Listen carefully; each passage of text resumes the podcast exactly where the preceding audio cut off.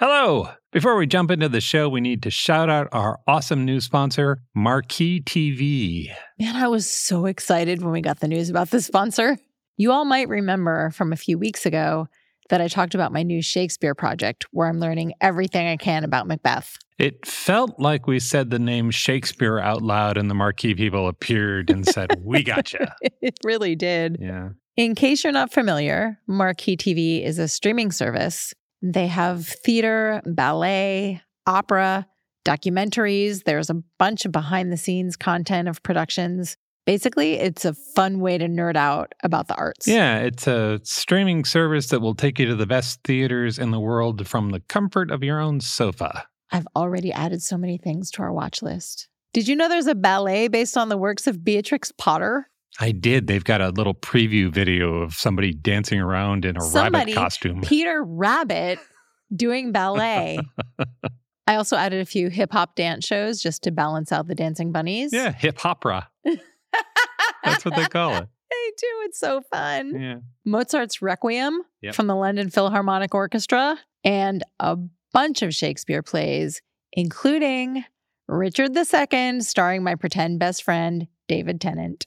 And Judi Dench talking about her long relationship with Shakespeare in a master class. Yeah, I love Judi Dench. Sure. But David Tennant. Yeah, that's quite a battle there. Okay, there's a special deal for our listeners. Marquee TV is offering three months of their service for 99 cents. You get three months of all of this good stuff for 99 cents Yeah. with the code SSOP. That cost seems absurdly low to me. Like, first, I expected it to be much higher given the quality of the content, but also 99 cents. You, you can't park next to a theater for 99 cents. Accurate. Also, if you watch Marquee TV, you get to see these shows maybe wearing your pajamas and hanging out with your cat Yeah. or your dog. Yeah. It's a good way to sort of indulge your own curiosity. You can see all the performances of Hamlet, or maybe the first 15 minutes of all of the performances of Hamlet, and you don't have to rope your friends and family into all of that. Or you could watch Richard II over and over and over and over. What's the best angle for David Tennant in Richard II? Trick question, all of them. anyway, you definitely need to explore the website because there is a ton of really fun, fascinating, engaging stuff on there. I went in specifically looking for Shakespeare and I found a ton of other things I wanted to watch. Yeah. You can keep up with what they're doing on social media at Marquee Arts TV. You can visit their website at marquee.tv. That's marquee.tv to get three months of their service for just 99 cents with the promo code SSOP. Bring the arts home with Marquee TV. And now the show. Hello.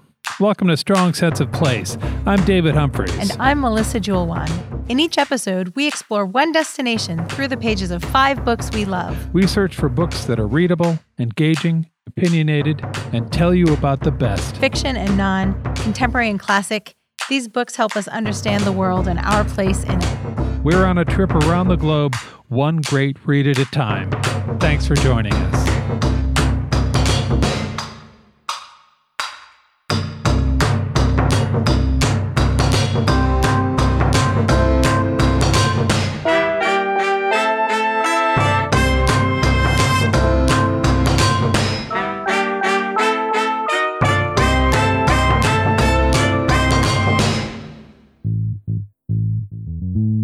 Welcome to Season 1, Episode 10 of Strong Sense of Place. Today we get curious about Sweden.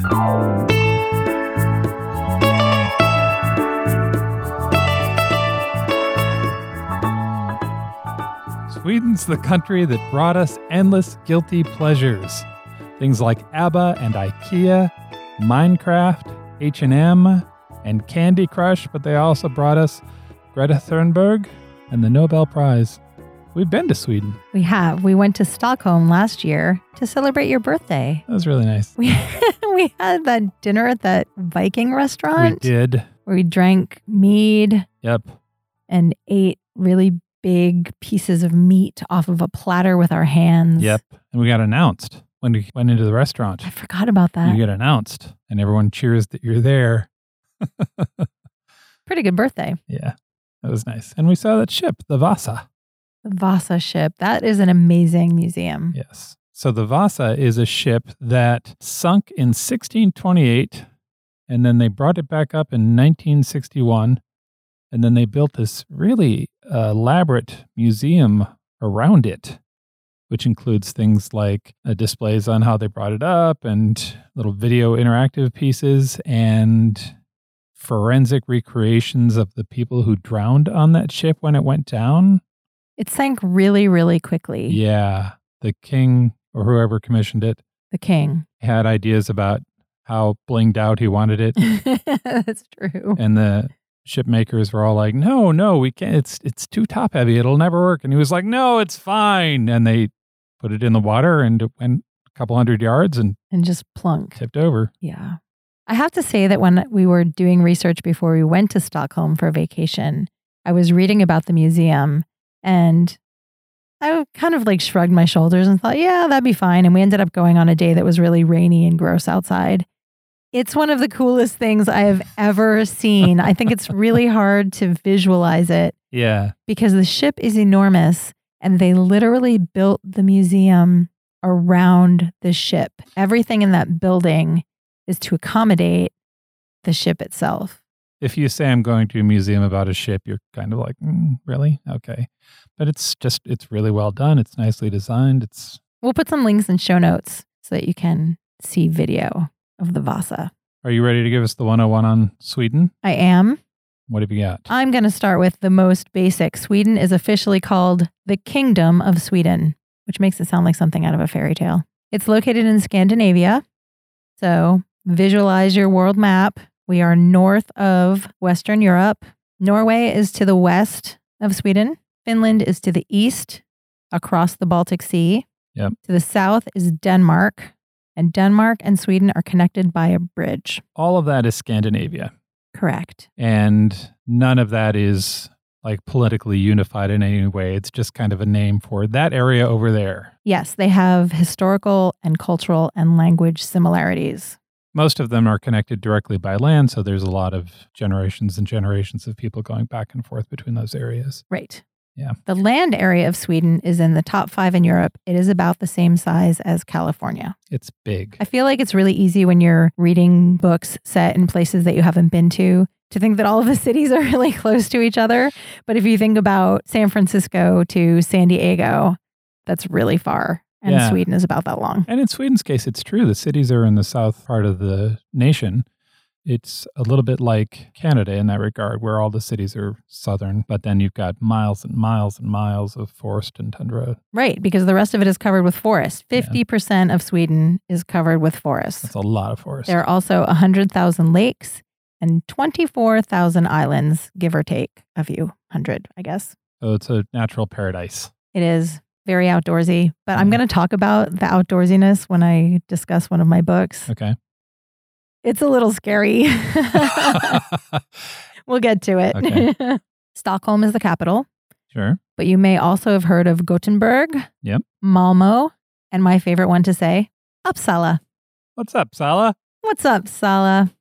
As of 2018, the population was 10 million people, and they have one of the highest standards of living in the world. 10 million people is not a lot of people for an area the size of California. No. Sweden has one of the highest standards of living in the world, very low unemployment, a low birth rate, very well developed welfare system, and one of the world's longest life expectancies. The life expectancy for men is 80.6 years, and for women, it's 84.1 years. Wow. Yeah, And that's average, that's average. right? It's really good. Swedish people also rank really highly on the happiness rankings that people have come up with. They tend to be content with their lot. I read that part of the reason people think Swedes are so happy and have such a long life expectancy is that there's a really strong sense of community. 91% of the Swedish population report that they, quote, know someone they could rely on in a time of need. That's nice, huh? Yeah, I think that would make you feel really secure and Yeah. mentally and physically healthy. Yeah. I feel like we should talk about the Vikings just really briefly to set everyone's expectations about what's going to happen today. I wanted to read a book about Vikings, and then I realized that while there were Vikings in Sweden, it's more of a Norway thing. Yes. There were Norse people in Denmark, Sweden, and Norway who were Vikings, but most of the concentration is in Norway. The Scandinavian area is kind of defined by places Vikings had been. Exactly. Yeah. so, for people who are really interested in Vikings, we're not going to talk about them today, but we will when we talk about Norway on a future episode. All you Viking fans. All you fans of marauding and pillaging, let's talk about music. Yep. Sweden is the world's third largest exporter of music after the United States and the UK. It's known for producing great pop bands whose songs get stuck in your head forever.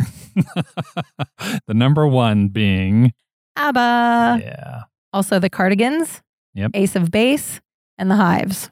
We will put some videos in show notes so you can have a little Swedish dance party in your house. In the 70s, I think I read this, ABBA was the fourth largest industry in Sweden. I believe it. Yeah. They were They were huge. huge. You probably have more Sweden in your life than you realize. International companies founded in Sweden include Ericsson, Volvo, Saab, and two of my personal favorites, IKEA and H&M. And IKEA is crazy in its size and scope. I thought about doing Two Truths and a Lie just completely about IKEA. Uh, one of the things that I found it, for instance, is there's the Billy bookshelf. Mhm. They make 15 of those every minute and they sell one every five seconds. Wow. And they're named after one of the employees. Aw. Yeah. Speaking of IKEA, Yes, you may have eaten their meatballs. I have. You've seen me do it. Those are Swedish meatballs, Yeah. which is actually a legit traditional Swedish dish. They are usually pork and they're served with a brown gravy and buttered boiled potatoes and lingonberry jam. do you know that the Swedes stole those from the Turks? I do know that, which broke my heart a little bit. but I do like Turkish food. there, So there are Turks who are still a little upset that people think those are Swedish meatballs. we will be discussing the history of Swedish meatballs and sharing a recipe in Food and Fiction on our blog this week. So look for that. So, another big part of the Swedish culture is midsummer festivals. We just watched that movie. We did. It was very disturbing. Traditionally, for midsummer, according to this movie, you get together with your village and then you kill some people in some really highly creative and fascinating ways. I'm going to go ahead and tell you that that is not what actually happens in midsummer in Sweden. As far as you know. Midsummer in Sweden is a celebration of the longest day of the year when it is light for 24 hours Mhm. because Swedes have to muscle through the months and months of darkness of the long winter. So far, this lines up with the movie 100%. the festivities begin around noon with a big picnic, and they're followed by dancing around a maypole. As I'm saying that, I'm realizing that dancing around a maypole was a really big part of that movie, too. the festivities continue late into the night because it's light outside. sure. They drink beer and schnapps and aquavit, and they play games. No murdering. According to tradition, if you collect seven different flowers and put them under your pillow on Midsummer's Eve, you'll dream about your true love. Oh, that's nice. Finally, let's talk about fika. Ah, fika. I loved fika. We went to that place. We had coffee. We had cake. Yes, fika is a coffee and cake break. But the thing that's important about fika is that it's not just about the treats, it is about really slowing down, taking a break, savoring the moment, and talking with friends. This is not grab a piece of cake and shove it in your face while you walk down the street drinking coffee out of a to go cup. Right. It's a ritual. Sit down. Be Sit quiet. down. Yes. Meet with your friends. It's so good for mental well being and productivity that in most offices, it is mandatory to give your staff a fika break. That's nice, huh? I really enjoyed the cardamom bun that I had at the bakery when we had fika. Also, that was a really pretty bakery. Ah, they had, we'll put some, we'll share some photos, but the bakery was small. It had big windows, so it was very light and airy inside. And they just had baskets of freshly baked bread with all kinds of seeds and cardamom buns and cookies and other Swedish pastries. Really good coffee. It is rare for us. I don't know about you, audience. It is rare for us in the middle of a regular day to take a break and just sit down and have a little treat like that in the middle of everyday life. It was really, really nice. I think everyone should embrace fika. I think so too. Plus, cake. Are you ready for two truths and a lie? I am. Okay. So I'm going to present three statements. Two of them are true, one of them is not. Mel does not know which one is true. First, we have to talk about the Ice Hotel. Do you know about the Ice Hotel? I mean, I know it exists. All right. So 200 kilometers above the Arctic Circle, there's a place called the Ice Hotel. The Ice Hotel is built from ice, from scratch, every year. hmm and then it melts in the spring. And people go stay there. It has 60 rooms. The interior temperature can get as low as negative 22 Celsius or negative 8 Fahrenheit. Oh, that's really It's- that's quite chilly. Yes. I was like, 32 isn't so bad. yeah, it's cold in there. And you sleep in bun- all bundled up and all of that. You can get there in about 90 minutes from Stockholm by plane or 12 hours by train. oh, I bet that's a really beautiful train ride. Yeah, I think so too. oh, we should definitely do that. Yeah. Rooms are about 400 bucks a night. So it's a So for one night. a little spendy. So the statement is the ice hotel is required to have fire alarms, despite being made of frozen water. That's statement one. okay. Statement two That's is a good one. it is illegal to vote for Donald Duck in national elections in Sweden. Is Donald Duck on the ballot? Uh, no, but he's written infrequently. and three, a Swede got health benefits for being addicted to dance.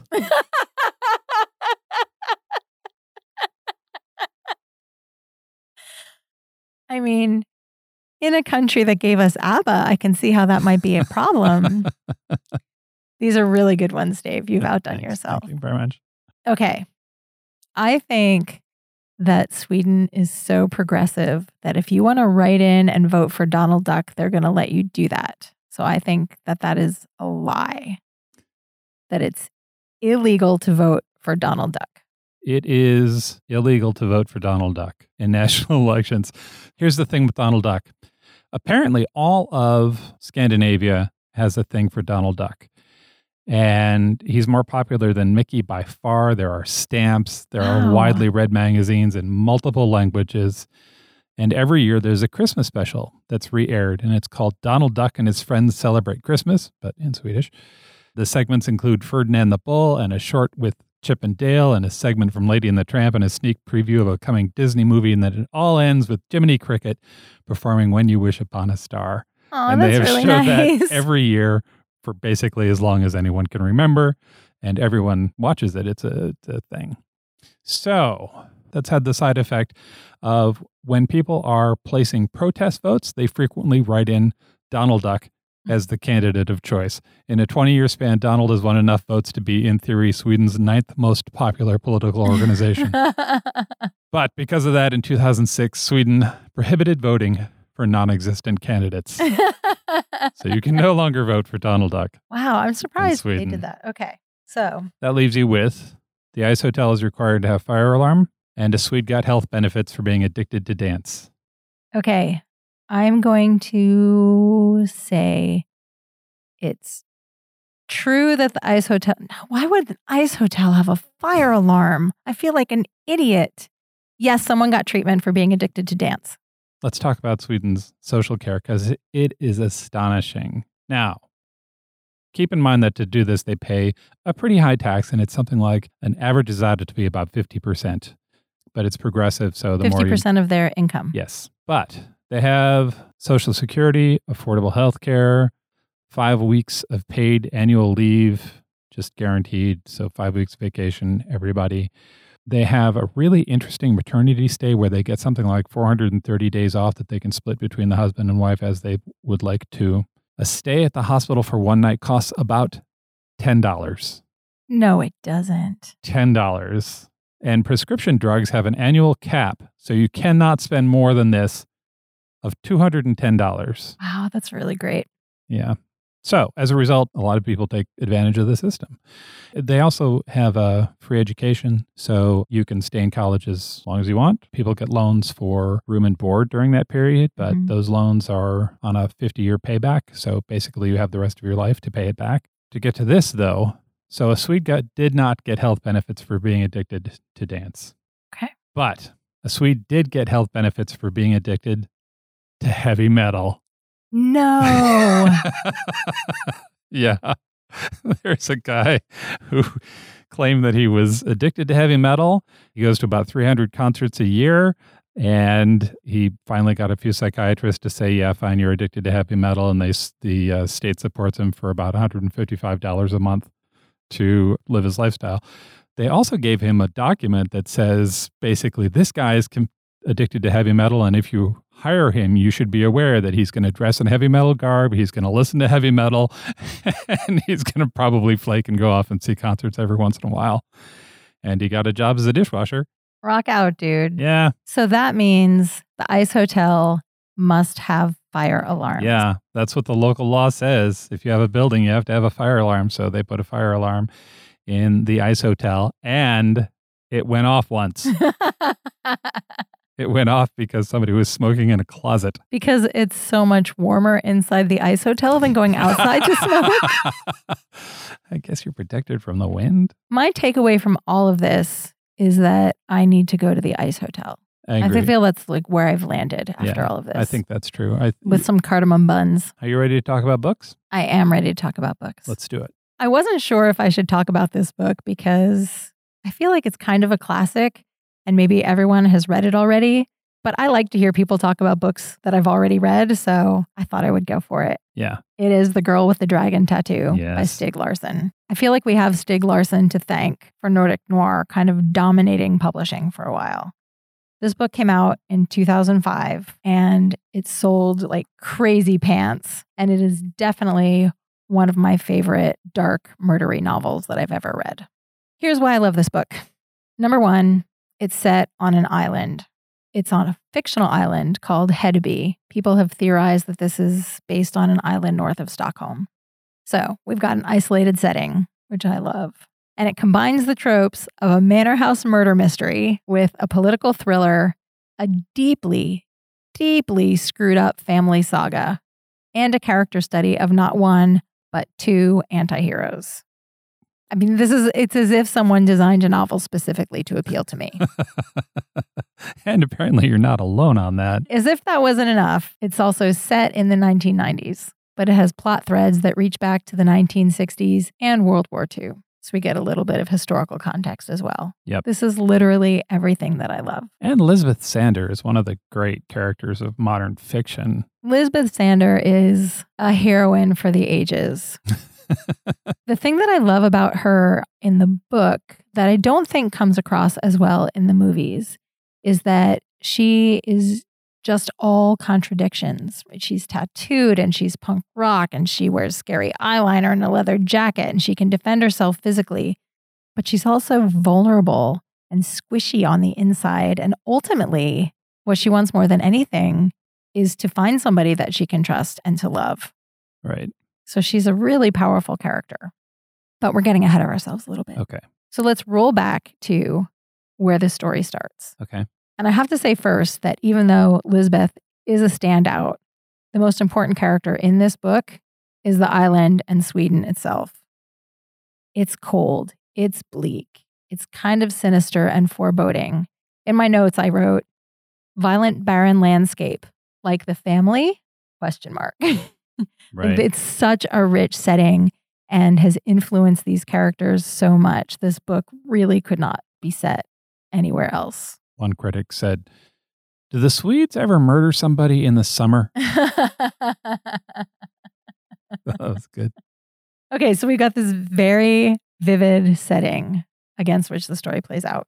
When the novel opens, we meet our first hero, anti hero, Mikael. He is a journalist and he has just lost a libel case and he's going to have to go to jail for three months. This is a very successful journalist and now he's going to jail. Not a good day for him. It's worth noting that Stieg Larsson was also a journalist in Stockholm in real life. He covered socialist politics and he also did a bunch of research on right wing extremism. So, through his character of Mikael, we get a lot of inside details about what it's like to be a journalist and what the politics of Sweden are like. So, Mikael is kind of at loose ends. Like, he knows he's going to jail. He's not sure when he's going to be called to go, and he's going to be there for three months. So, what do you do when you can't go to work, but you know you're going to go to jail soon? And at just the right moment, he's offered a very suspicious lifeline by a man named Henrik Vanger. He is the patriarch of one of Sweden's wealthiest families. Decades ago, Vanger's niece, who he absolutely adored, disappeared on a summer day. They don't know what happened to her. And he wants Mikael to use his investigative skills to figure out what happened to his niece. So this is a cold, cold case. Yeah. It's the 1990s. This happened in the 60s. So the first thing that Mikael realizes he needs to do is interview all of the Vanger siblings who were on the island that day. They were all there for this big family get together. And he gets to know them, and they are terrible. In what way are they horrible? They're all really intelligent, like almost too smart for their own good. And they're really tricky and they're all hiding things. And you don't know if they're hiding things that have to do with the kidnapping or hiding things that have to do with other things that they've been up to. So they all tell inconsistent stories and they're all really kind of damaged. They're so wealthy and they've lived so isolated from regular people that they kind of lost the thread of what the rest of the world is like. Yeah. They're super privileged. They have everything they could ever want or need. And they don't seem to like each other very much. So there's a lot of backstabbing and gossiping, and you have no idea who to trust. Kind of a knives out situation. Yes, exactly. That's the setup. And then through a series of circumstances that I'm not going to ruin, Mikael teams up with Lisbeth, who we have already mentioned. In addition to being a really interesting character as a human, she's also a super hacker. Yeah. So she really knows her way around digging into people's histories. Yeah. So they team up. And as they're digging into the past, they also are putting themselves into super dangerous situations, which is really fun to read about, but would not be so fun to participate in. yeah. I mean, if this is your kind of thing, if you like a dark psychological murder mystery where people are digging around in the past and then it's getting them into trouble in the present, this is your thing. Like it's really, really dark, but it is not without hope. And there are some really tender moments between the characters. Everyone in this novel is really complex, and that leads to super interesting, like just small moments of conversation and then really big life threatening drama. So this book is one of how many books? So the original series was supposed to be 10. Stieg Larsson had a plan to write 10 books, but he died in 2004 Yeah. after writing only three of them. Yeah. And then they weren't published until after his death. The first one was published in 2005. They were wildly successful. Yeah. Like, it makes me a little sad that he doesn't know how much people love these books. Right. I remember that, that he did not live to see Yeah. the publication of even the first book. And so the result. Yes. So 10 years after the first one was published in 2015, they had sold 80 million copies worldwide. wow. And there are still new ones coming out. In 2013, the publisher hired another crime journalist to continue the series. So there have been three more since then. And the reviews are actually really good. Oh, yeah. So if you fall in love with Michael and Lisbeth the way I did, you can read the first three that Stieg Larsson read, and they are a very satisfying trilogy. And then the story continues in the three most recent ones. Do you know if he left the notes for the other seven? I believe that there were extensive notes for the whole arc of the series in his desk when he died. Oh, Yeah, that in itself is a really interesting story. And a book came out, I believe, in 2019 that kind of tells Stieg Larsson's story and the development of these books and his career as a journalist and how they led into the novels. So we'll put a link to that in show notes. that's cool. I, for one, am very grateful that he was able to write the first three books and get Lisbeth Salander out into the world because she's just such a cool character. Yeah.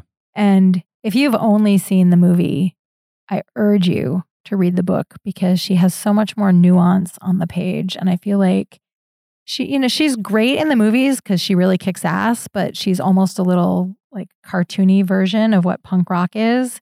And on the page, she's just so much more complex and elicits, I think, so much more empathy as a character. To summarize my love affair with this book, Yes. it has tons of atmosphere. There are really interesting insider details about the world of magazine publishing and journalism and politics and hacking. But it all is woven into the story in a way that's integral to the plot. It's not just plopped on top to add detail to show that the author knows what he's talking about. It's woven into the story really well. Right. And this is a very, very rich world with the weather and the history of Sweden feeding into the story. So I 100% loved it. That is The Girl with the Dragon Tattoo by Stieg Larsson. What's your first book? My first book is The Ice Princess by Camilla Lackberg. I like that title. It is a good title. The book starts with a body. There's a beautiful woman, and she's apparently slit her wrists in her bathtub, and the tub has frozen over. Whoa, she's the ice princess. Yeah, the title pays off both in the corpse as well as her character. This is Camilla Lackberg? Yeah. Yeah, people love these books. Yes. I haven't read any of them yet. I'm excited to hear you talk about it. So that scene is described from the perspective of perhaps her killer, definitely a man. And whoever he is, he reaches out to touch her, and then there are these two lines The blood on her wrists had congealed long ago. His love for her had never been stronger. That is so creepy. and I feel like the rest of the book sort of explores that image, right? Who are these people and why is she dead? And why does he love her so much even Mhm. now? And how did he come to see her? And like there's no urgency about it either, right? It's not like you would find somebody you love in the tub and be like, Right. oh my God. There's Yeah. none of that in that scene. The book is set in a small coastal town of Fjallbacka, which is a real town that the writer grew up in. oh, wow. Yeah, about uh, 900 people live there year round. I wonder how they felt about Camilla Lackberg setting the book in their hometown. so there's a whole series of these books, and there were movies made out of them, and collectively they're known as the Fjallbacka murders. Wow. When your town becomes infamous. um, so uh, about 900 people live there permanently. It's a fishing village, but mostly it's a summer tourist resort. Uh, I was surprised when I looked it up at how pretty the town is. The book paints it as just claustrophobic and a little dark and noirish. But if you look at the pictures, it's like, oh, that's a really lovely little fishing village. Fjallbacka feels very noir in the book, and everybody has a secret, and everyone's sort of in on everybody else's business. Most of the book is told from the perspective of a woman who has moved away. Her name's Erica. She lives in Stockholm. She's a biographer. She's returned to the town because her parents died in a car accident. And she has to sort through her, her things and manage her relationship with her sister during. There's just tragedies happening all over the place. Yes. Eric had been childhood friends with the deceased woman, but they'd grown apart. The other investigator in the story is a local detective, Patrick, and together, Erica and Patrick root out some complicated truths about the woman who died in the town's past. They also get a relationship going through the book, Oh, Yep, which is one of the things that I enjoyed most about it. One of the things that I liked about this book is that you never get a complete picture of the woman who died. mhm. You get shards of the truth. You see her from different perspectives of different people, but you never really meet her, which feels true somehow, right? Mhm. After somebody dies, you don't really ever get them. Right. You just get the ghost of them. And particularly in this instance, she is distant from seemingly everybody. And so that's kind of reinforces the story. The book has a strong sense of the Swedish coast, and the story is set in winter because Swedes murder people in winter. We discussed that. so the cold, long, dark nights in the snow kind of add to the story's mood. The writer is on her second career. She started as a an economist, and she took a course in creative writing, and that went really well for her. I love stories like that. It's like Amor Towles used to work in Yeah. finance. This is the first in a series. Her novels have all been number one bestsellers in Sweden, and she's the most profitable native author in Swedish history. Good for according her. to her bio. So this isn't a murder mystery as much as it's an exploration of a small town and its dark secrets. Maybe it's a bit of a procedural. If you're the kind of person who enjoys figuring out who did it, you won't really find that here. Sometimes the reader has more information than the investigators. Sometimes the investigators have information the reader doesn't have yet for the sake of drama. Mhm. But if you enjoy a book where you're poking around in the dark secrets of a small town Yes. and something that'll give you a small Swedish fishing village in winter, this is definitely your book. It sounds like I would like that a lot because I don't think usually I really care about who did it. I'm much more interested in the why and the secrets that come out about people's behavior that don't have anything to do with the murder, but they're doing suspicious things. So you find out what they've been up to. Yeah. That's my favorite There's part. a lot of that. There's a whole lot of that. That yeah. sounds awesome. Yeah, it's a fun read. My second book is completely different. Okay.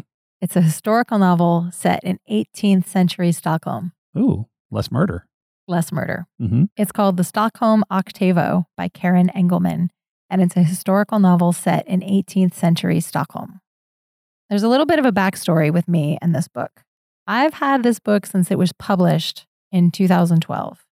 And the first time I started to read it, I think I only made it to maybe chapter two. Oh, And I was really disappointed because it seemed like the kind of thing that I would really love. But I set it aside. And then when I was looking for great books for Sweden, this kept coming up in my searches. And I kind of remembered that it hadn't stuck with me the last time, but I Mhm. decided to give it another try. Mhm. And I'm so glad that I did because Oh, I really, really enjoyed it. And I feel like that's just more evidence for my belief that is the right book find you at the right time. yeah. So I will say, however, this book is a little bit of a slow burn. It kind of gradually reveals what kind of book it is. You know what I mean? Yeah. How sometimes you're reading a book and you don't really know what kind of book it is yet. Yeah. I like that when that happens. That's usually not my thing, but I was really into this one. Okay. So there's a lot of detail in this novel about court intrigue and political backstabbing and double crossing and how absolutely like dastardly things can be going on under the surface while everyone is being very, very polite when they're face to face. And the plot turns on the Stockholm Octavo, which is a spread of cards. They're kind of like fortune telling cards. They're not quite tarot, but they're fortune telling cards. And our hero is named Emil, and he's kind of a jerk in the beginning. He's a bureaucrat in the Office of Customs and Excise, and he drinks and he plays cards and he's really reveling in being a bachelor.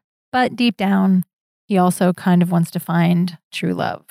In 18th century Stockholm. Yes, Mhm. 1791. So one night, he goes to the gaming parlor that's owned by Sophia Sparrow, such a good name, Yeah.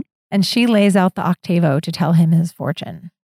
And the rest of the story explores how his quest for true love intersects with what's happening in the court of Gustav III of Sweden.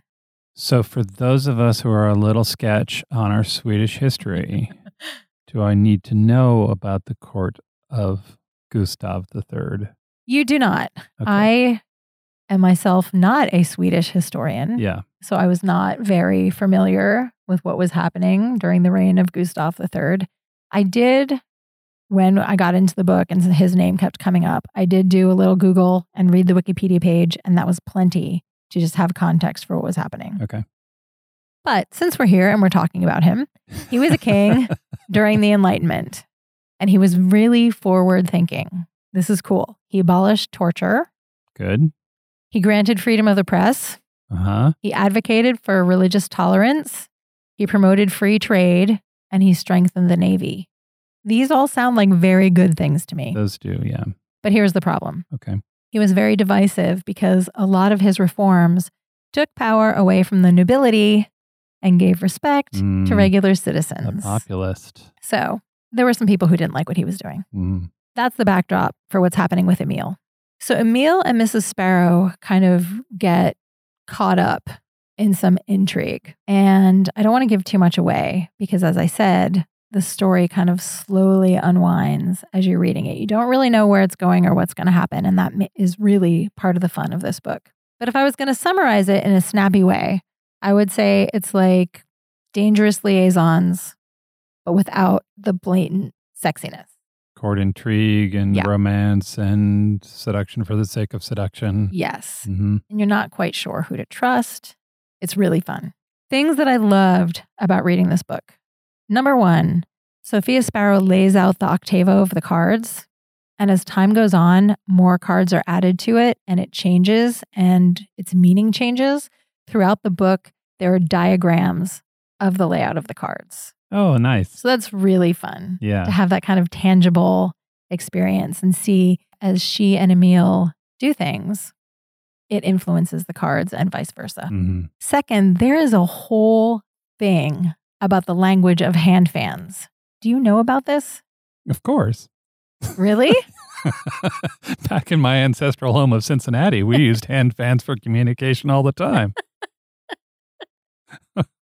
Don't be absurd. How are you supposed to tell somebody you want to go to the United Dairy Farmers with them if you can't use a hand fan? Okay, but you at least know what I'm talking about. I literally had no idea this was a thing. It made me feel really dumb, but then I was also really excited to learn something new. Why would you know that? Okay, so hand fans were like a really big deal. Yeah. from the 17th to like 19th century. They were handmade from silk and they were decorated with scenes from books and from nature. And there were jewels and pearls and sequins. And they were a status symbol because you would hold it in front of your face and people could see it's made from the finest silk. And they knew who the different fan makers were and who the most luxurious fan makers were. I mean, it was like a whole thing. Almost like purses now. Yeah. Yeah. Yeah.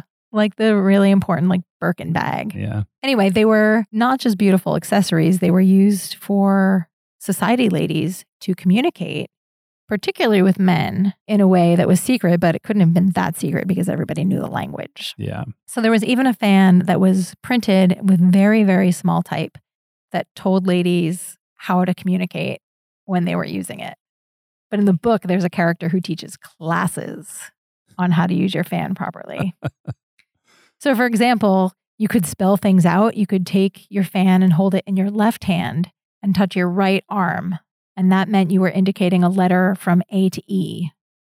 And if you did the opposite, it was a letter from F through K, and so on. hmm There were different things you could do to literally spell out words, but there were also symbols. So you could take the fan and place it near your heart, and that means you've won my love. So, like American Sign Language, you could you could have symbols that mean a phrase, or you Right. can have individual letters. Exactly. So all of this fan stuff plays a really big part in the book, and it was really, really fun. Would it surprise you to know there are a lot of links on the internet talking about fan communication?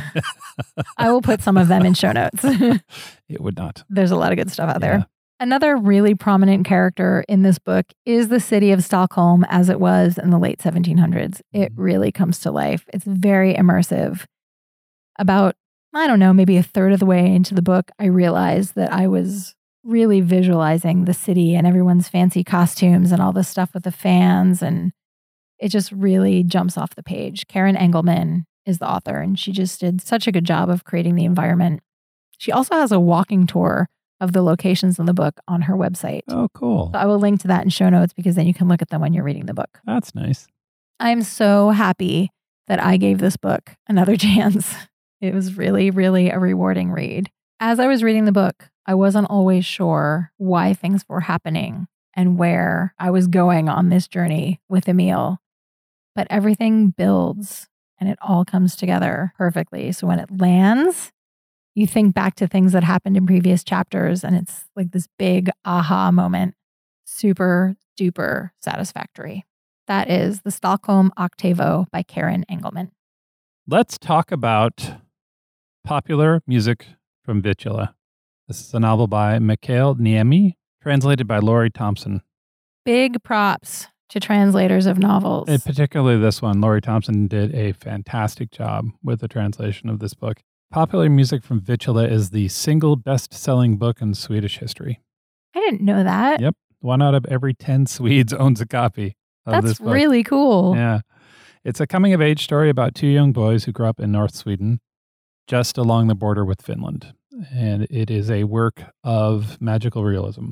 things happen that both feel real and also kind of like they're the sweet cloud of memory mixed with a child's mind. Nice. Uh, for instance, we hear about a boy who locked himself into an iron boiler and uh, got stuck in there for two years until he grew so large that he burst out of it. Whoa. Yep. And that's not treated as super weird. It's just presented as like this is a this thing, that, happened. Yep. right on. There's a prominent witch character who's scary. There's a music teacher that has thumbs right in the middle of his hands. Like coming out of his palm. Yeah. Whoa. Yeah.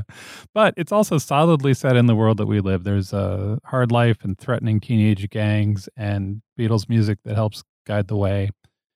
There's ill advised adventures with homemade liquor. The boys put on a rock show, and that is every bit as wonderful and awkward as it should be. The writing is just lovely and funny and kind of harsh in a way that really reinforces the narrator's voice and the local environment. It's set in Vittula. Vittula is a real place. It's a suburb of a village that's just inside the rim of the Arctic Circle. So it's way up there. It's way up there. The name itself is a vulgarization of, and I'm going to blow this, but uh, Vitulyankanka. Vitulyanka, something like that. So the title would be lightly absurd to a native. It'd be something like the biggest hits of Grand Rapids, Michigan. It's a tough neighborhood. It is a community of sort of sp- soft spoken women and silent men who drink and fight and work long hours of heavy physical labor. And for entertainment, they hold drinking contests and fighting contests and strength contests. One of the things that I loved about this book so we've been talking about different ways there are to love a book. There is a chapter in this book that I want to talk about. It's chapter 11, and I'm not going to like I can tell you exactly what's in that chapter and it still will not blow the sense of that chapter. okay. It is a wedding dinner. He describes this wedding dinner that is both wonderful and tense and everybody gets drunk and inappropriate behavior. It includes there's a course of crisp bread and salmon and ice cold beer. hmm There's a meat stew made with reindeer and golden turnips and almond potatoes that he describes in a rich broth tasting of sweat and forests. Oh my God. That's awesome. There's a lot of writing like that in this book where Beautiful. he just turns this thing and you're like, yep, I know exactly what you're talking about. Never heard it described quite that way. In a rich broth tasting of sweat and forests with circles of fat on the top, there's a round of bread still hot enough to melt lumps of butter. There's schnapps, and then there's more schnapps. There's sugar buns and biscuits and puff pastries, sponge cakes with Arctic raspberry filling, and bowls of whipped cream and newly warmed cloudberry jam. There's a, and this was fascinating. There's what he describes as sooty black coffee and cheeses, and that's all served with a hard brown lump of dried reindeer meat. You put the reindeer meat in your mouth with the cheese and you drink the coffee through it. Hmm. Yeah. Then there's brandy and there's toasts and more toasts. During this entire time, he describes sort of the build of the social engagement. Like there's, it starts with just men sitting around like big lumps of stone around the table and gradually becomes more and more of people getting drunk and having a good time. One of the things that's happening during this sequence is the bride's mom is urging everyone to eat by questioning their manhood. So, how can a clan so scared of filling their stomach manage to reproduce? That kind of thing. And then after all of the eating, there's arm wrestling matches, Of course. Yep. and then boasting, and then more arm wrestling, and then a sauna. So I feel like second life goal from this episode get invited to a Swedish wedding. I read that chapter, and yeah, that was my reaction to is how do I get an invite? How do I get in there? Because Mhm. that sounded just fantastic. Can we add boasting and arm wrestling to our next party? and also a woman shaming you to eat more. I had never heard that wrinkle on that. so good. Yeah. The author grew up in this neighborhood that he's talking about. He still lives there. He is the founding owner of the only bookstore in the area. I love that. Yeah. Yeah. I just, I highly recommend this book. I love this book. It's popular music from Vittula by Mikael Niemi and translated by Laurie Thompson. My last book is new. It's called Black River by Will Dean. And it's a crime novel, but instead of featuring a traditional detective or police officer, our heroine is a nosy journalist. Okay. Her name is Tuva Moodyson, Mm-hmm. and she's deaf and she uses hearing aids. She's very, very matter of fact about being deaf. When a dumb country bumpkin says to her, Can you drive a truck? You're deaf. She Mhm. holds herself back from punching him in the face. Yeah. And then she says, I can do everything except hear. yeah. So she's great. I love her. Yeah. She's very, very nosy because she's a journalist. And because she's not a cop, she can go places and do things that the cops can't do. So basically, if she can get people to tell her things, she wins. And she's really good at wheedling stuff out of people. But that also means that she has zero protection because she's not a cop. She doesn't have the police force behind her. So she walks willingly into dangerous situations all the time. Sounds really stressful. It is a little stressful to read about her. She knows someone is angry at her, so she just confronts them with what she knows to see what they'll do. So, most aggressive, over the top detective ever. She's trying to get to the truth. Yeah. Most of the action takes place in a fictional town called Gavrik. And the town is made up, but it's located in a real region of Sweden called Varmland. This is along the western border with Norway. And in real life, it looks completely idyllic. It's very green, there are lots of lakes. It's the kind of place where you imagine everybody's super outdoorsy and really, really healthy, Mhm. picks up goats and carries them over their heads and stuff. Sure. But in this book, the little towns of Gavrik and the towns around it, they're bordered by this very dense, very spooky forest called Utgard. And basically, Utgard is a main character in this story and the other books in the series. It definitely has a personality and it has a huge influence on the people and on the action that takes place in these stories. Is it a friendly forest? Oh, no. Not at all. The descriptions, Will Dean's descriptions of it are so good.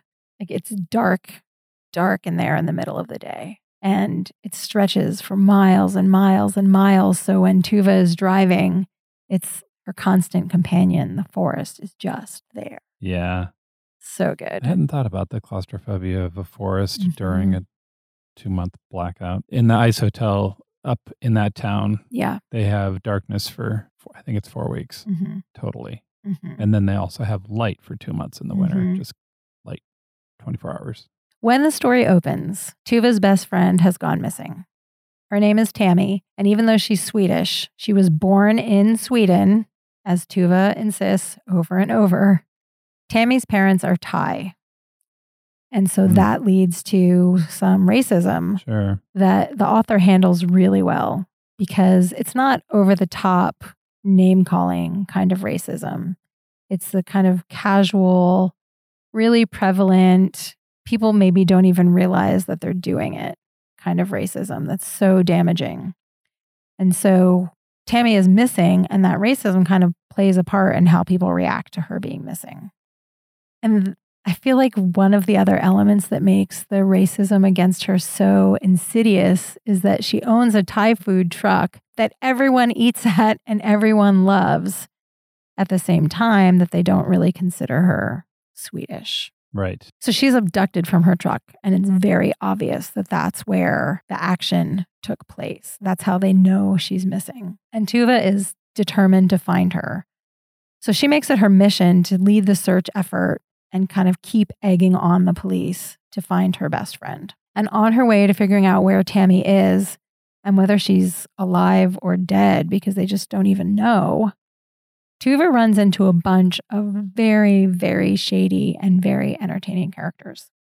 They live outside of town in a place called Snake River. There's actually a snake breeder whose yeah, whose house is filled with compartments that hold all kinds of snakes. Tuva, because she's like a dog with a bone, keeps going back to the snake breeder's house and poking around.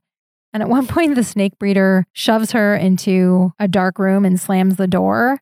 And Tuva doesn't know if there are any snakes in there with her or not. And she's freaking out. And then the woman opens the door and says she was just kidding. she wasn't really going to do anything to her. Yikes. Let's see. There's also a couple that specializes in making tiny houses out of shipping containers, and they act super suspiciously all the time. Hmm. There's a dude who sells auto parts on eBay as a living, but maybe he's also dealing in something else too. We don't know what that is. There's just this inkling that he's maybe up to something. And then there's also a shoe salesman who takes his work very seriously. And I don't want to give away what that means, but he's a weirdo. so Tuva's kind of like poking them with sticks. She goes to see them multiple times. She learns all kinds of things about their lives and what they may or may not have had to do with Tammy's disappearance. It's all very kind of wacky, but incredibly sinister. I grew up in a small town surrounded by farmland and weird, creepy rural areas.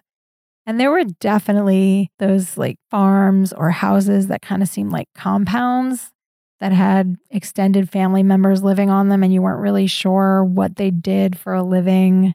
So this kind of rang very true for me, I guess is what I'm saying.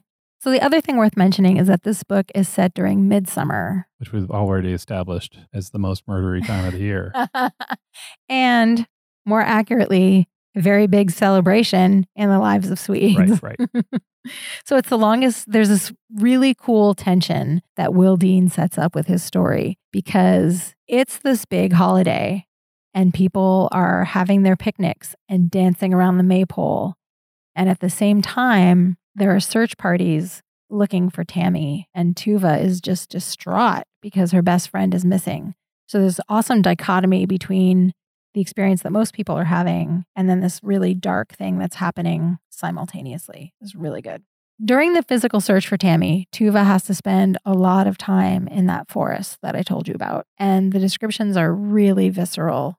It's dark in there, even in the middle of the day. And the trees are overwhelming. They're really tight together, and there's animals skittering through the brush. And then the insects. the descriptions of the mosquitoes and the ticks made me never want to go outside again, ever. Mm. And everyone there is used to it. It's just part of life. Pick the ticks off the kids before they go swimming, kind of thing. Yeah. It really was a lot, but in such a good way. It literally sounds like the woods are trying to kill the people, Yeah. but it makes for a really good setting for a story. Right. So, for readers who like a strong female lead and really twisty mysteries and are looking for something different because this is not a police procedural, this is again about a journalist. This is a really great book. It's the third in the Tuva Moodyson series. Would you recommend starting from the beginning? You know, I read and also really, really enjoyed the first book, which is called Dark Pines. But having read both of them, you do not have to start at the beginning of the series. Will Dean does a really good job of catching you up on Tuva's back history so that when you're reading the third book, you know who everyone is very easily and you know what she's been through before. But if you wanted to read a three book arc, the other ones are really, really good too. So you can't go wrong either way. All right. That is Black River by Will Dean and also Dark Pines by Will Dean. Those are five books we love set in Sweden. Visit our show notes at strongsenseofplace.com for links and details. Can you tell us about the special blog post you wrote for this episode? We have some really, really good stuff coming this week. These posts will be rolling out throughout the week. Just heads up. If you go to our website directly from listening to this podcast on Monday when it is released, you will find the show notes. But through the rest of the week, we'll be sharing these posts. Okay. When we were in Stockholm, we went to the National Library of Sweden, which is a really cool library that's open to the public with a really sweet cafe. Yes. But the thing that drove us to go to the library is a book called The Devil's Bible. There will be a blog post about the Devil's Bible on our blog very soon. It is a really cool story. It's an amazing book. The legend is is that a monk wrote the Bible overnight to prevent the devil from taking his soul, Yes, he illuminated an entire manuscript. and it's 1200 pages or something. And it's huge. The Yeah. book itself is about a yard tall. and has a very memorable illustration of the devil Yeah. in it. We'll put a picture in show notes so that you can see it right now. but there will be a whole blog post about it soon. Yeah. We've also got a Swedish meatballs recipe coming Good. because you have to. it's required. We will also have photos from our Fika experience at the Mm. bakery. Yeah. And there are many wonderful English language bookshops in Stockholm. So we will share some photos and information about those. Stockholm is a really wonderful place for readers. Stockholm is a lovely city in general. I found it really, really nice. I really liked the design of it and it felt comfortable and chic and friendly. Not murdery. Not as murdery as this podcast might lead you to believe. Thank you for listening to Strong Sense of Place. For more on Sweden, including the books we discussed today, more book recommendations, and literary landmarks, visit our website at strongsenseofplace.com. I want to take a moment to plug our newsletter. I write a newsletter every Friday that is a recap of what's been happening on our blog, as well as a letter from me about what's on my mind, about books and travel and other good things that we love. The thing that's really great about signing up for our newsletter is that it means you also get our free 2020 reading atlas, which is packed with beautiful travel photos and recommendations for books that will take you around the world as well as audiobooks with a strong sense of place and some of our favorite book series. When you sign up for our newsletter, you get the Reading Atlas for free. Please also follow us on Instagram for photos and illustrations and short book reviews and other things we love. We are at Strong Sense of. If you enjoyed the podcast, please rate it, review it, and most especially tell somebody else. And if you've already told someone else, thank you very much. And thank you to you for listening. This is our 10th episode. We are so happy to have made it to the double digits. it's true. Hooray. We're so glad to have you along with us. Also, don't forget to subscribe so you never miss an episode. Mel, where are we going on our next show? We're getting curious about the tropical paradise and somewhat dicey historical background of Cuba. Thanks so much for listening. We'll talk to you then.